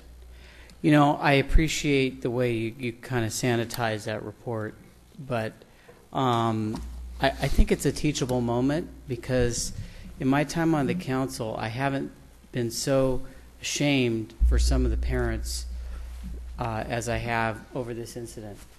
It was a shame for those parents, and there were only a few, who tried to fraudulently wreck the survey by doing things such as drive, encouraging, sending out emails encouraging everyone to drive their kids, even if they didn't go to school here, just across the street at a certain time of day, and most ashamedly to hire the Boy Scouts or entice the Boy Scouts as a group activity to fraudulently meet in the morning and cross the street during the time period. Fortunately, the good news is that most of the parents refused to participate in that and forwarded those emails to us. And I think that that was very heartening to see. I'm sorry, you should think about what it is teaching your kids about honor and integrity when you organize those kinds of activities and try to get other neighborhood children to do that. It's really a shame. Uh, and hopefully we, that won't prevent us from doing a proper survey. But it, I think, Fred, I know, you, I know you didn't really want to get into that, but it's important that the community know what happened. Okay. Well, that, that, that is some of what happened. There's no doubt about it. And I did try to uh, to discuss it in a uh, more generalized fashion. But um, look, the bottom line is is that the count in the morning is, is give or take 20 walkers short. This, so this is, this is a, uh, if, if the concerned parents in the neighborhood and others can, can get 20 more kids from Deer Springs neighborhood to go walk across the street in the morning, they'll, uh, then it'll qualify for the crossing guard. I don't think this is, you know, this, this should be doable. They, they had 20 people here at the, at the meeting, uh, or 18 people here at the meeting. So, um, uh, you know, I think that that's, that's where hopefully the focus can go. And uh, we'll go out and count, um, uh, you know, we'll do, we'll do the counts and hopefully we'll get to, if we, if we get to that number, they'll get, we'll do the crossing guard. So that's, that's what we're doing. I wanted the counts to be aware of how we're following up with that. I, I know that you knew what happened, but I, but I wanted to publicly uh, state what we're doing and that we'll continue to follow up and we'll make uh, further reports. Okay, any other task force reports? All right, city manager's report. Just one quick one. Tomorrow, uh, the mayor, the public works director, and I are going to go see uh, Councilmember Blumenfield uh, to, to see if the city of Los Angeles would be kind enough to waive their plan check fees for the project that we're spending our money on in the city of Los Angeles. That's that Mulholland extension uh, out there by Gelson's that turns into the city of, uh, of Los Angeles, and then they wanted to charge us, I think, sixty thousand dollars to check the plans for a project that we're using our money in to complete it in into the city of Los Angeles. So hopefully the the council member will will uh, crack some heads and we can get what we want. I'm gonna, I'm gonna go to, the, I'm gonna go to the meeting. And, and I, I, I chatted briefly with the councilman at the Pumpkin Festival. He was there with his kids. And uh, he said that uh, he was looking forward to meeting with us. So um, hopefully we can, we can do that. Um, anything else from city manager's report? Future agenda items? Any uh, future agenda items that are not present on the future agenda item list? All right. Then we've come to the end of the agenda. We do have a closed session item. I- Oh, I'm sorry. I sorry. apologize. I'm sorry. I was, I was not paying attention. Future agenda items. I do have one, but when I look at what remains and things that have not moved for so long, um, I'm concerned. Uh, concerned. just add it to the list. Well, it was, it What, We'll was. sit what, there what, for- what are you looking that it hasn't moved? When I, Well, wait, what, what I want to council what- what- protocols haven't moved. That's well, coming. Well, we, we had one, dis- Believe we me. had one, dis- one session on council Voter protocols. outreach program hasn't moved. The, Um, the city clerk has been making progress, and I've been Okay, checking with good. her on All that. right. Okay, good. Well, the one item that I was going to add that I thought was there before. I mean, we um, don't have an election was, scheduled. was a presentation by one of our um, senior task force advisors, UCLA professor uh, Dr. Daphna Gans, uh, just an overview about senior issues that as a council we should be aware of and that we might want to start learning more about. Um, she's really quite a delight, a Calabasas resident, and uh, really has taught us a lot in a short amount of time, and I think you would all benefit from, from her presentation. Is that something that the council wants to have, is some kind of general presentation? Yeah, I mean, I would, I would, you know, I, I, I don't want an hour of it. I would, No. I would have 10 minutes No, of it. it's a- Yeah, a- a Okay. brief No, I see, I see presentation would head be shaking good. yes. I just, I you know, don't see Just shaking. like we don't uh, do before general, we council. don't usually do just general presentations, those kind Well- of things, but I'm, but I'm, I'm happy to do it for a- a short, I you think it's important for uh, the future of the city. Maybe it could be done in conjunction with the senior uh, center report that's coming forward, should be coming forward early next year. It, it, but, but it's come with two different things. Uh, I, I think what the point of, of uh, Daphne's presentation is the whole idea about seniors and, and aging in place and some of those kind of things that, that so it's a general uh, discussion on on seniors, uh, of which our city has a, a fairly large amount. So that was what was, in, and now the question is, does the council wish to get something like that? And that's, and I think that's what Councilmember Maurer, uh, That's fine as long as it's focused. It shouldn't just be a general one-hour discussion. I think, you know, she should focus her comments on the topic. Well, how long did you want? I mean, I'll, I'll want tell you what I would like. I would like policy recommendations. I mean, if she, you know, because you have a lot of seniors, you should be looking at zoning laws that do this or something that does that. That to me is helpful. A more, a general presentation on senior. I think that's what would come next. I think you need to know a little bit about senior demographics, senior needs, senior, um, and just what it means to age in place. We talked about a senior master plan. Maybe that's something that is a result at some point of our greater understanding of our aging population. But there's, it's not, it's complex. It's not like Well- just bring us some ideas. There's a lot. There's a lot of nuance. I don't want to go on and on about this. Well, but Um, here's the problem I have. She presented to our senior task force, and it was highly educational. And I thought you would all benefit. All right, well, how long from was that? Right, but, but here's the problem I have. There's a You lot of stuff we can be highly educational about. I, c- I mean, I, I, I'd like to bring in the people to do a couple hours on CEQA reform and development reform and why, you know, all these. But you don't, that's not what we want to do. What we want to do at the council is we want to have a recommendation to do something and then have backup. And if the backup is a report from her or, you know, testimony from her, it, just to have more, if we're just going to start doing general education, I'm going to get everyone's favorite topic and, and have their speaker give us general education. And that's what I want to avoid. Fine, I'll, I'll come with policy. Okay. Well, I mean, if you want to put a policy item on the happy agenda to and then come with have her. policy. But you know what? I think you're being a little too um, direct in what you want. Well, I, I'm telling you, as a senior task force member, what I think would be of benefit to the council at this point. And I, and, I look, I looked at the other members and they shook their head that they wanted to do it. And I said, Okay, if they want to do it, it's fine. Then let's But I do it. wanted, I don't want to do it for an hour. I want, you know. Oh no, this is ridiculous. It's Well, how, not how gonna long did it take at the senior task You force? know what? You tell me how much time you would be willing to allow, and I'm sure she can accommodate. Okay. Although I can't remember this ever happening before. I, I think about half an hour would be sufficient. I think that was, that was, I think she went, uh, at the senior task force that we went, it was maybe 20 minutes or so, and then it was, there were some questions. Twenty at the max. Yeah, I- so, so, uh, and it was, it was, it was, it was an interesting thing on just uh, senior demographics Okay. and senior. Well, there seems to be a, a, a majority that wants to do that, so we'll put it on the Why agenda. don't you add something, what your thoughts are about this? We're moving forward, if I'm Well, correct. do you have a thought about this? I mean, do you want to share what you, I might, uh, I made my comment uh, briefly that I said I was in favor. I didn't have a specific time in mind. I didn't know if it was a 10-minute presentation or a 20-minute presentation.